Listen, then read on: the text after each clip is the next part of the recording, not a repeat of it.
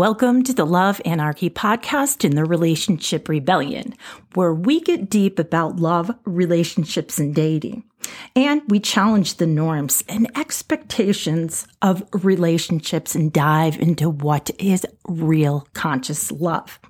I'm your host, Andrea Atherton, mindful love coach, here with you to talk about why Valentine's Day just sucks.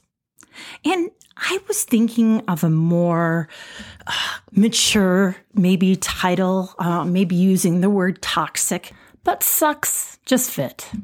So while Valentine's Day is supposed to be around the expression of love and relationships, uh, but for many people, it's stressful. It's a source of disappointment and even resentment. Before I delve deeper into why Valentine's Day sucks, I'm going to tell you a little bit about my eight week conscious love program, Rewriting Your Love Story, starting with loving yourself first. Go ahead and contact me at Andrea Atherton on my website, or you can find me Andrea Atherton 17 on Facebook. Um, and you can go ahead and message me there. So, listeners, pull up a chair, put your earpods on, and continue to do the dishes and clean the house, or turn up your car radio stereo and listen in with us as I will give my perception of why I think Valentine's Day sucks. And you know, I'm the CEO of love. I love love, but I love conscious love.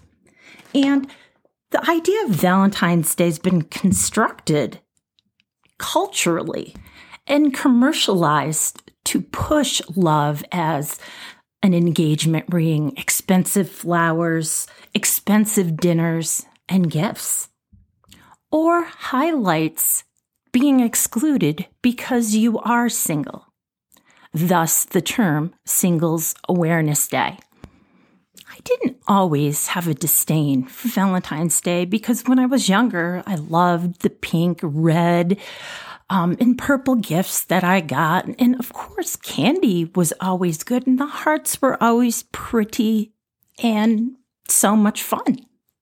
But when we started developing a little more romantic feelings or kind of gotten pushed into the idea of romanticism.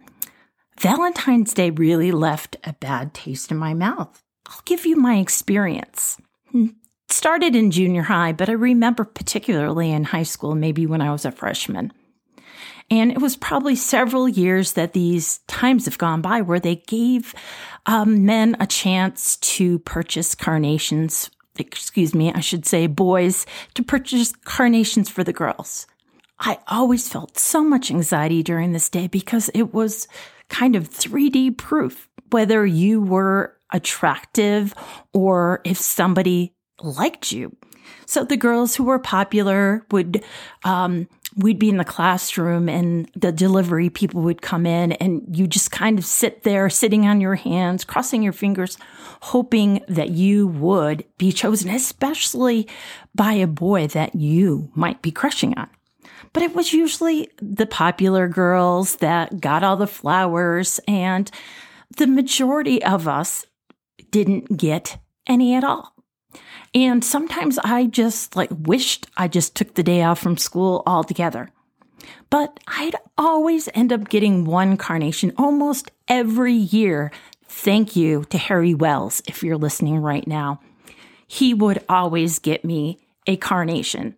And I always thought maybe it was just because he felt sorry for me, but he was my angel. In many schools, the boys are encouraged to buy the carnations for the female classmates as a symbol of their affection.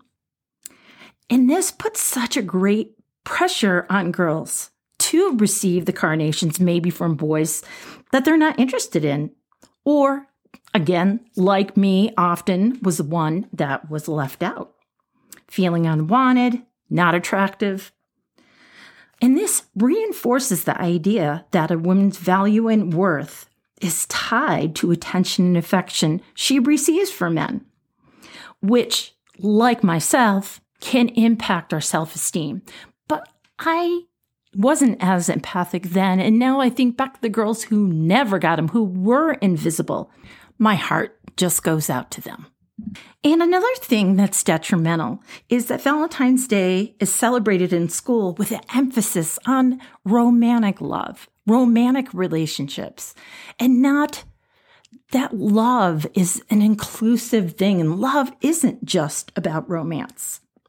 And this puts a lot of pressure on girls to have boyfriends or boyfriend or boys to have girlfriends. And those who are single may feel like they're outcast or not living up to the ex- expectations of their peers. And personally, I felt pushed into relationships way before I felt ready to be.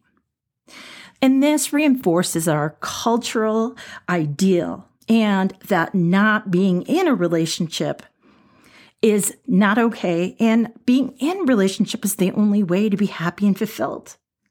It's unrealistic, but not only that, it is so very harmful.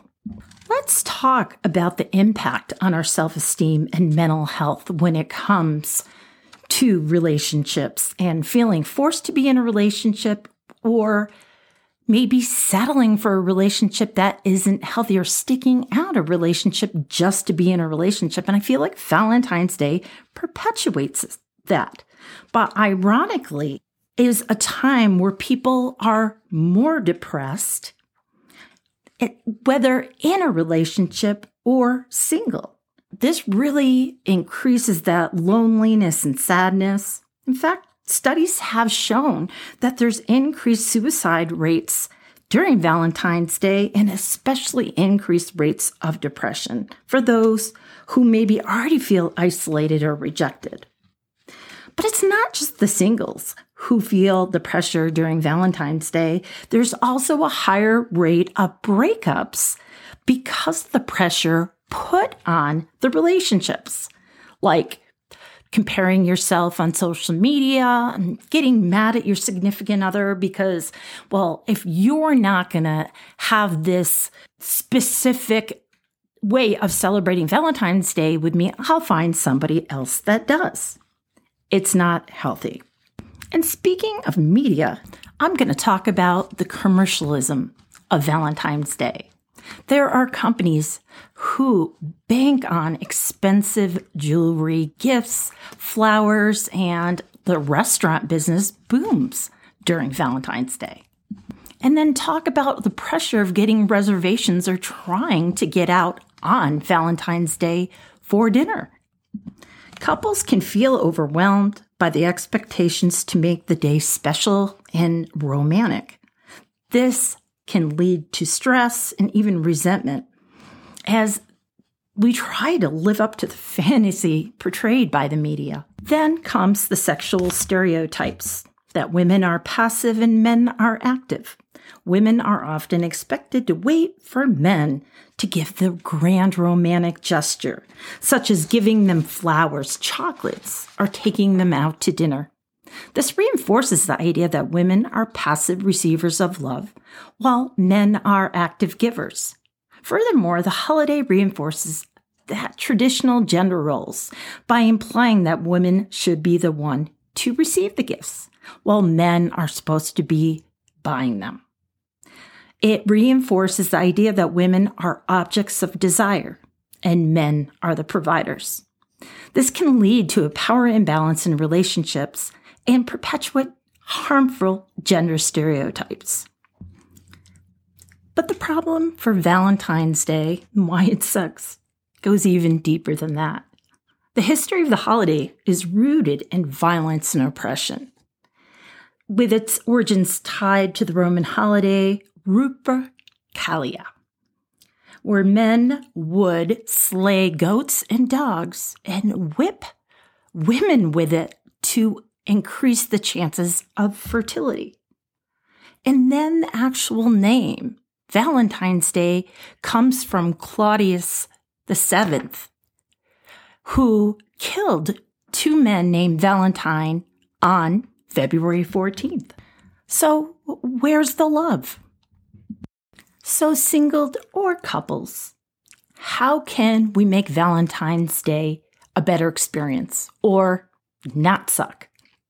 Well, first of all, we need to let go of the commercialism and the unrealistic expectations.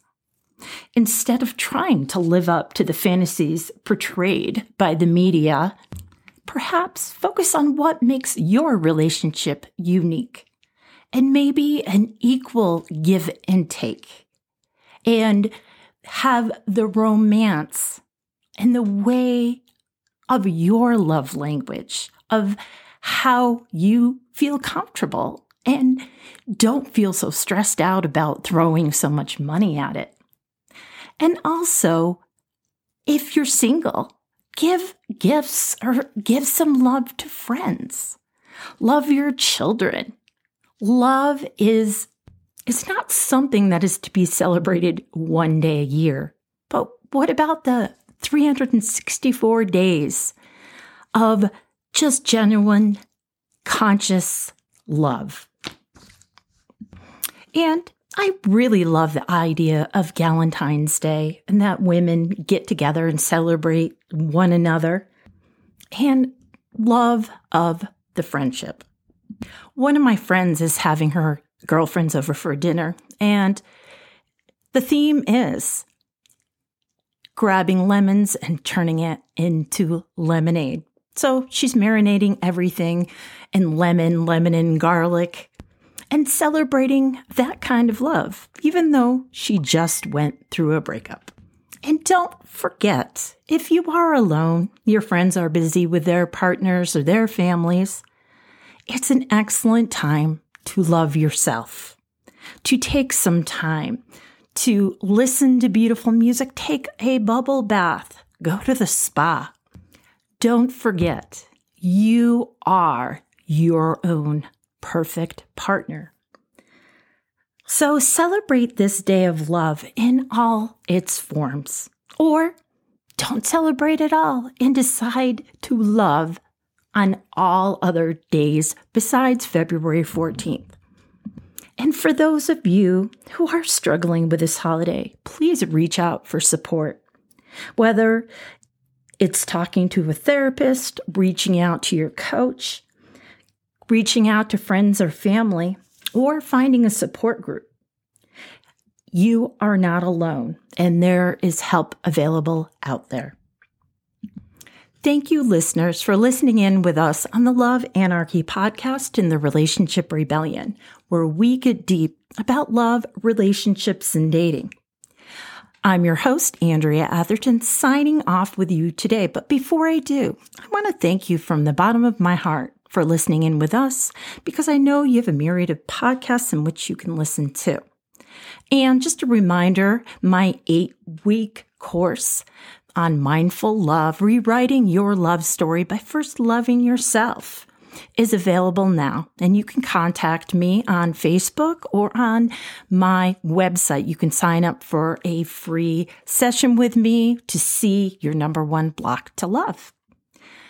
Please subscribe, ring the bell, leave feedback. It helps this podcast so much. And don't forget to tell your friends. If you want to become a part of the Love Anarchy community, you can find us in the Love Anarchy podcast on Facebook. I'm going to leave you with my favorite short but sweet quote Love is the only true power.